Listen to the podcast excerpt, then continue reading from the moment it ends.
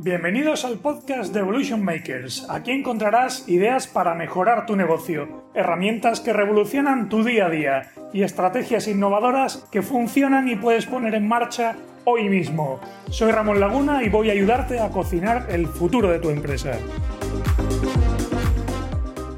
Durante un montón de tiempo he dormido poquísimo. Siempre he pensado que dormir es una pérdida de tiempo y me he metido cada maratón, me vengo apañando con 4 o 5 horas al día. Y es cierto que mi cuerpo no necesita mucho más, que en general tras esas horas me despierto, pero también es cierto que muy probablemente es porque estoy entrenado para ello, que no quiere decir que sea bueno. Eso es como el boxeador que está entrenado para recibir golpes en la mandíbula y termina por no dolerle demasiado. Una cosa es que lo soporte y otra cosa es que sea bueno y que no tenga consecuencias aunque no se vean a simple vista. Pues bien, en estos días de parón, en los que vengo trabajando, como sabéis, en la adopción de nuevos hábitos y en todo esto del slow life, he decidido que, por un lado, no quiero dejar de madrugar mucho. Es maravilloso ver amanecer mientras finalizo las cosas más importantes que tengo que hacer en el día. Sentir pronto en la mañana que el objetivo principal de hoy se ha cumplido y tener después tiempo para reunirme sin estar haciendo nada más que centrarme en la conversación o tiempo para algo mejor. Acabar antes y estar con la familia es clave en mi día a día. Y he descubierto, estudiando, leyendo y probando mucho que hay hábitos en los que la mayoría de nosotros no lo hacemos bien y que tenemos que cambiar para dormir rápido y profundamente. Una de las cosas más importantes para mí es adelantarlo todo un par de horas. Es decir, levantarme más temprano. Yo lo hago a las 5 de la mañana. Estar comiendo a la 1 y acostarme igualmente dos horas antes de lo que lo haces convencionalmente. Realmente está demostrado que el metabolismo está más preparado para esto. Lo siguiente que estoy practicando cada vez más y es un hábito que tenía que cambiar es cenar menos. Antes mi comida de calidad y tranquila era la cena. Ahora, gracias a Dios, no lo es. Lo son todas. Y así no tengo ansiedad por llegar a la cena para comer más, hacer algo más elaborado o disfrutar de la comida por la noche cuando nadie me da guerra. He conseguido que cada comida sea importante. Y es cierto que sigo con mi nada saludable ayuna mañanera durante la semana. Pero lo cierto es que me ayuda a no tener ansiedad, así que creo que me hace más bien que mal, aunque intentaré mejorar con algo de fruta. Otra clave es tener menos tele y de más calidad. Siempre he pensado que si estás delante de la tele pero con el móvil haciendo otra cosa es que tienes que apagar la tele o que cambiar de peli porque es un truño. Una de mis claves es hacer una cosa a la vez. Se disfruta mucho más. Y cuando digo menos tele, te diré que a mí personalmente la tele es lo que me funciona para bajar revoluciones. Pero prefiero ver un capítulo y solo uno de la serie que me gusta que meterme un maratón de una temporada entera. Me funciona mejor porque me permite irme antes a la cama. O sea, elige algo que merezca la pena ver, pero intenta que no te enganche demasiado. Otro clásico es ese de intentar respetar las horas, de tener una rutina y levantarte siempre a la misma hora e irte a la cama siempre a la misma hora. Yo más o menos lo cumplo, excepto el sábado, que hago mi día de descanso, y dejo que el cuerpo decida por mí. De hecho, la rutina lo que hace es que te despiertes solo, aunque no lo necesites, con lo que está bien acostumbrar al cuerpo, pero si no lo acostumbras, a un machaque continuo como hacía yo antes. Y lo del día de descanso no está mal, a mí me sirve, más que para dormir, para liberar la mente y tener un día para hacer un poco de todo en general y nada de trabajo en particular. He descubierto que científicamente, durmiendo un poco más ese día de descanso, recuperas algo, pero que las curas de sueño, como yo hacía tiempo atrás, no funcionan del todo. Entrando más en materia, algo que me parece clave es acostarme con la idea clara de cómo será mi mañana, liberar mi mente de tareas y darme por satisfecho con lo que he hecho en este día. La clave para todo esto es liberar la ansiedad. Eso es lo que te pone los ojos como platos. Mi consejo es que adoptes hábitos productivos en el día y no pretendas resolver durmiendo lo que podrías haber hecho dejando de huevear y de hacer el tonto durante todo el día. Ahora bien, la clave más poderosa y que últimamente he podido constatar de la mano de la doctora Jared Kennedy es que ir a dormir tranquilos es la mejor técnica para dormirse rápido. Muchas veces te acuestas pensando que te tienes que dormir, que a ver si pegas ojo, preocupado, dándole vueltas al coco, y te quedas ahí con los ojos como platos. Esto nos pasa porque no limpiamos nuestra mente, no bajamos las revoluciones antes de irnos a la cama, y estamos tumbados en el colchón, pero montados en una montaña rusa en la cabeza. Tenemos que aprender a despreocuparnos temporalmente y dejar aparcados los retos y problemas del trabajo y la vida durante un tiempo, simplemente para descansar. Y a partir de ahí, dormir se hace más sencillo y el sueño es de más calidad. Es lo que yo llamo el descanso del guerrero. Últimamente vengo diciendo que si no tienes tiempo para ir al gimnasio, como me pasa a mí, al menos dedica tiempo a comer mejor y a dormir un poco más. Espero que te funcione. ¡Vamos! ¡Dale caña! Hasta aquí el capítulo de hoy. Toca mover el culo para poner en práctica todo lo aprendido. Suscríbete a este podcast en podcast.evolutionmakers.plus